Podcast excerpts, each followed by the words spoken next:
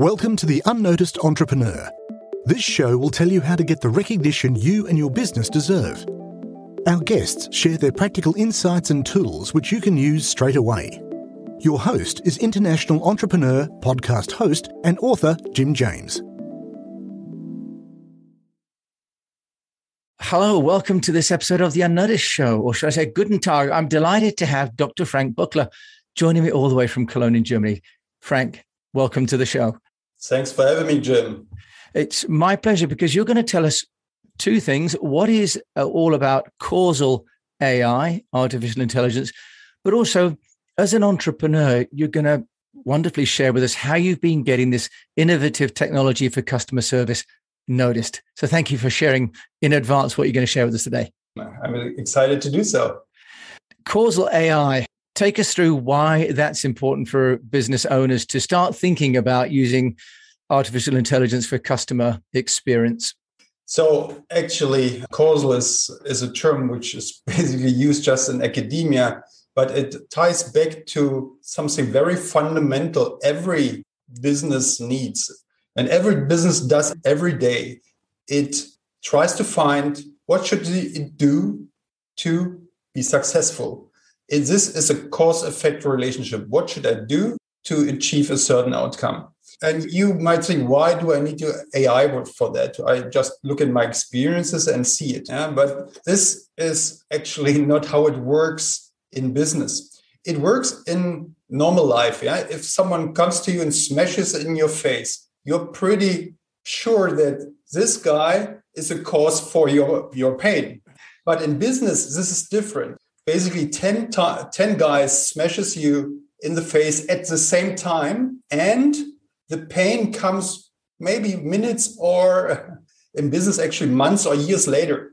So it is basically impossible to look at your data and look at your experience to really find out who caused you the pain especially what some guys hit you on the nose and the other somewhere else. It interact with some other topic so in a nutshell businesses around the world make huge mistakes in decision makings and they don't even know about it and is that because they're looking at today's data and making decisions for tomorrow? And therefore, there's a legacy in terms of their decision making, then, Frank? It's basically the, the wrong belief that fact means truth. Fact is just a singular thing. But what you are looking for is the consistent relationship between actions and outcomes. This is invisible. It is not in the data, and you need to extract it from the data. Therefore, you need a machine learning technology. There are simpler statistical techniques decades ago which are trying to do that, but have strong limitations. You need to put in lots of assumptions. And this is what machine learning now frees us from. It frees us from making unrealistic assumptions, which we don't have, and basically gain insights. What drives business outcomes? from data. And that's the new era from artificial intelligence. And actually, I started this journey not last year, but 28 years ago. This was when the first AI wave started. I was just a student and I saw in the newspaper artificial intelligence now can predict uh, stock markets. This is where I was caught up and I started to program neural networks and made every wave since then. And so now you're the founder of a company called CX uh, AI.com, Frank.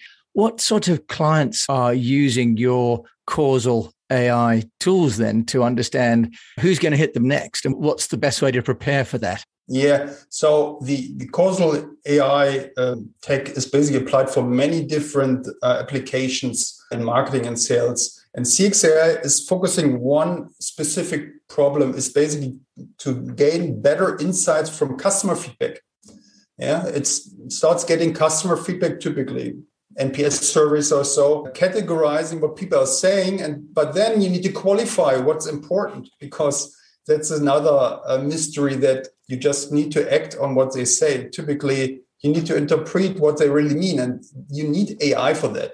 So we have this solution takes this data, runs the causal AI, and basically uh, gives it a dashboard where you can simulate even fiscal outcomes by taking the different actions you can take. So we work for typically uh, companies or enterprises that are have a lot of customers that could be B2B and B2C. So one of the largest customers, for instance, Microsoft, they apply it worldwide. So quite reputed customers. But you've now got this business, Frank, but as an entrepreneur, it wasn't always this way, was it, in terms of getting clients like Microsoft? Fascinated to hear how you go from a young lad looking at the future of stock market predictions on AI to having really blue chip clients globally. Can you just tell us what has worked for you in terms of getting noticed as an entrepreneur and, and also what hasn't worked? Yeah, so this is really a journey since, I don't know, a decade. And we are still on our way. What we what didn't work at the start is I wrote a book, for instance, tried a lot of direct sales, direct calling, direct marketing, LinkedIn automation, mailing. There are some, some outcomes, but actually we couldn't figure out for us how to scale the business with this tool because in the enterprise world, it's very hard to get the right people on your phone and to speak to them, make them interested because everyone wants to sell them, right? And it's, you talk about big tickets here. What, what worked for us and how we started even selling to big enterprises right at the beginning. We started by referrals from friends, basically people who trust us already. And that's how, for instance, I started a first project with Deutsche Telekom.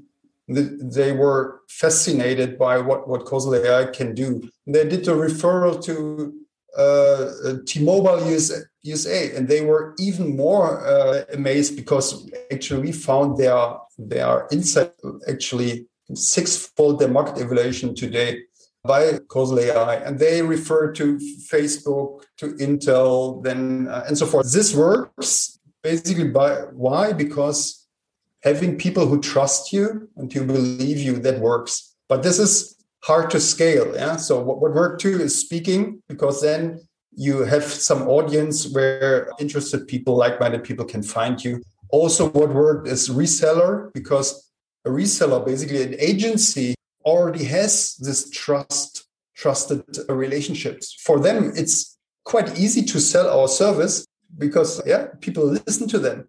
So this this was my my my learning that you can do lots of stuff but actually what's really effective what's yeah what's the core is you need to gain the trust of people and then you can sell even things which are they may need but quite uh, hard to understand at the first place let's just dive into that a little bit because you've gone into referrals but actually there's a step up from that isn't there how you got in to get the first referrals do you want to just talk us through that? Because getting the first customer is often the hardest part for any startup, especially if you're offering a new technology that people aren't even aware of and certainly not aware that they need yet.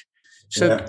can you just tell us, Frank, how did you then get those first referrals? First, there's if you start with friends, they are they're giving good word. But we had uh, a scientific publication out there, which was some uh, get some quotes from professors. Yeah, uh, we took this as an indication, but then also we worked basically support with our software people who wrote their master thesis and their PhD thesis. So we help them for free, and in return, they should give us an, uh, an, a lead into their company because they were these were people who wrote their thesis, but at the same time working in the company. And this led to the first yeah names also on our sheet right big uh, company names and so you muddle through slowly yeah and your your logo list becomes bigger but i love that idea that actually your customer already resides in a in an organization and maybe that individual needs the solution and that becomes a test case for the organization how did you find these masters and phd or MBA students that were working at the kind of companies that would then be your potential customers? I had a friend in the Deutsche Telekom, and he basically knew in uh, his around his colleague this guy may need it. The other uh, route was basically I made a relationship with a professor who, who loved the software. So I gave uh, the software for free for the professor and said, you know what, I'm happy to support your PhD uh, uh, students with that if they are basically uh, an external student. So it is it starts with relation. You need to start build relationship with people, give them benefits, and step by step go up the, the ladder. Okay, that's wonderful. What sort of time frame, Frank, did that take? Was that oh, over one or two seasons, for example? Do you mean the referral? Yeah. So once you started this idea of getting into the university's courses to get into the students who are in the MNCs, when yeah, did mean, you start to see some fruit from that? I think it, it took maybe two, two, three years.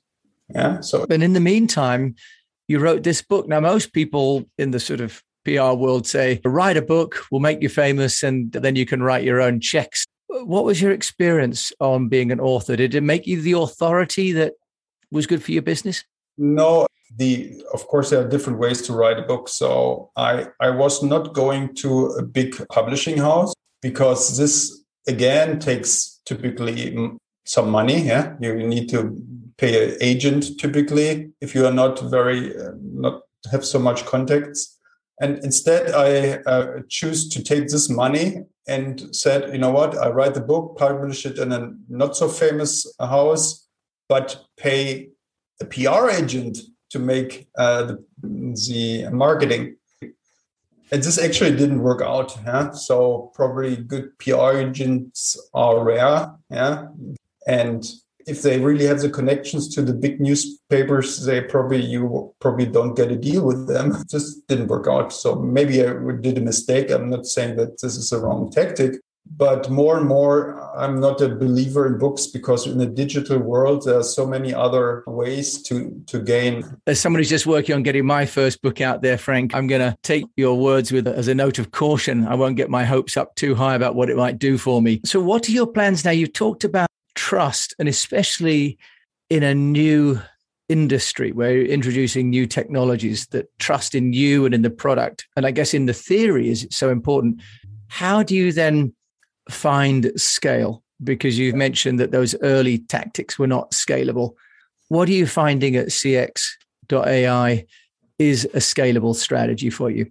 So what we figured out and what we are trying to push now is basically content marketing. So we want that the audience we are targeting at is following us, is seeing us as an authority in the fields we are focusing on.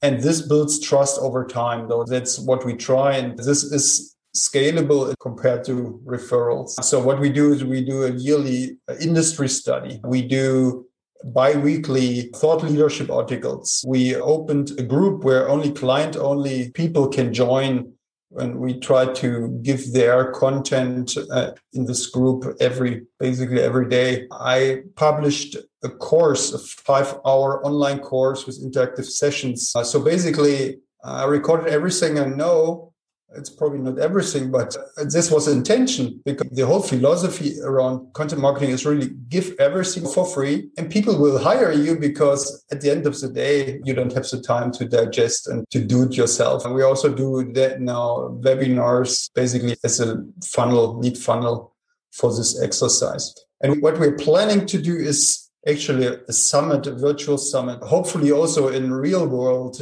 meeting people again, because you cannot build trust better than in real world.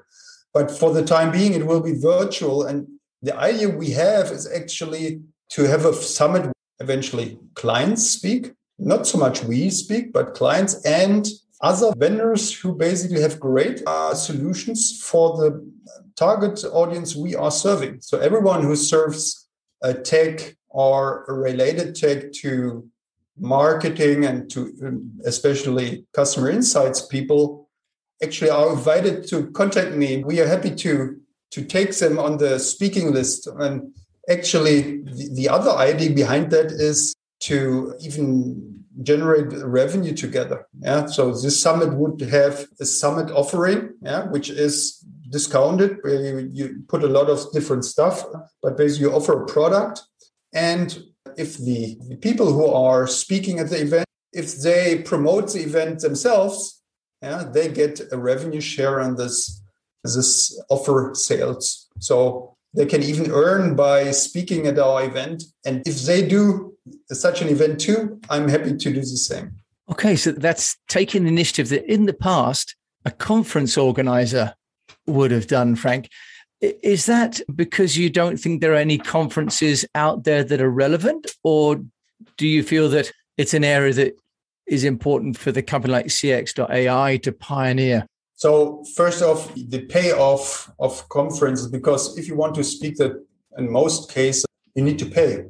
And the payoff is not, yeah, it's hard to justify. And this uh, has several reasons. One reason is basically you may get audience, but it's quite hard to follow up and to get them in the funnel. So it's good to have really an offer. So this summit is not just not only an education event, it must have a, a fund built in to, to capture the, yeah. the interest which is there. And the other thing I think which is key here is we all, every small unnoticed tech vendor, we all have our little group of people who trust us. This group is not very big. Otherwise, we would have been we would have been big. But if 10 small unnoticed brilliant tech vendors join forces, the amount of trust, uh, people who trust us is 10 times followed, and we all can benefit from this pool. Okay, very interesting. So you've mentioned the word trust throughout the conversation, really, Frank. Do you think trust is a key component because you're a startup or because you are doing new technology? Or do you think trust is a key component in any business yeah, I uh, think uh, plan. Uh, it's key component in any business.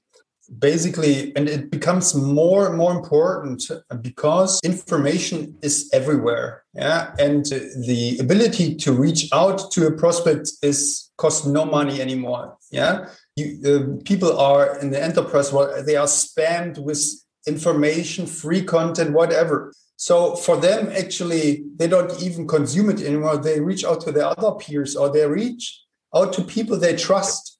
Uh, and that's it becomes more and more important the matter of trust for it's it's less important for big players because they have a brand which is trusted and they can tell enterprise employees can tell their colleagues I, i'm working for ibm there is this yeah, old saying yeah. you cannot get fired by, by hiring ibm uh, everyone trusts ibm right? yeah so that's fascinating so for startups building trust is probably one of the if not the key component. And you've done that in a brilliant way. Frank, if people want to find out more about you and cx-ai.com, but also about your summit, where can they find you? Yeah, basically go to our website, cx-ai.com. I'm on, on social, so at LinkedIn, you can find me there, connect me, would, would, uh, would love to interact, of course. Frank Buckler calling uh, all the way from Cologne. I can say thank you very much uh, for, I should say, Dankeschön, shouldn't I? And Auf Wiedersehen. You're welcome. Thank you for listening to this episode of the Unnoticed Show with Frank Buckler, who's the founder and CEO of CX.ai. And of course, I will put all of his details in the show notes. Thank you so much for listening. And in the meantime, until we meet again, I do hope that you and your business get noticed for what you do. We'd love to hear your takeaway from the show Visit the unnoticed.cc where you can leave us a voice message and also ask any questions you have on getting noticed. If you like the show, then please follow or subscribe and share it with a fellow entrepreneur or on your social channels and at Jim A. James. What would really help is a rating. At the unnoticed.cc, we've got a dedicated page to make that really easy to do take a screenshot and share it on Twitter at Jim A. James, and we'll repost it to get you noticed too. At the unnoticed.cc, you can also see our books, merchandise, useful tech apps, and sign up for our newsletter. Until we mic again, keep on communicating.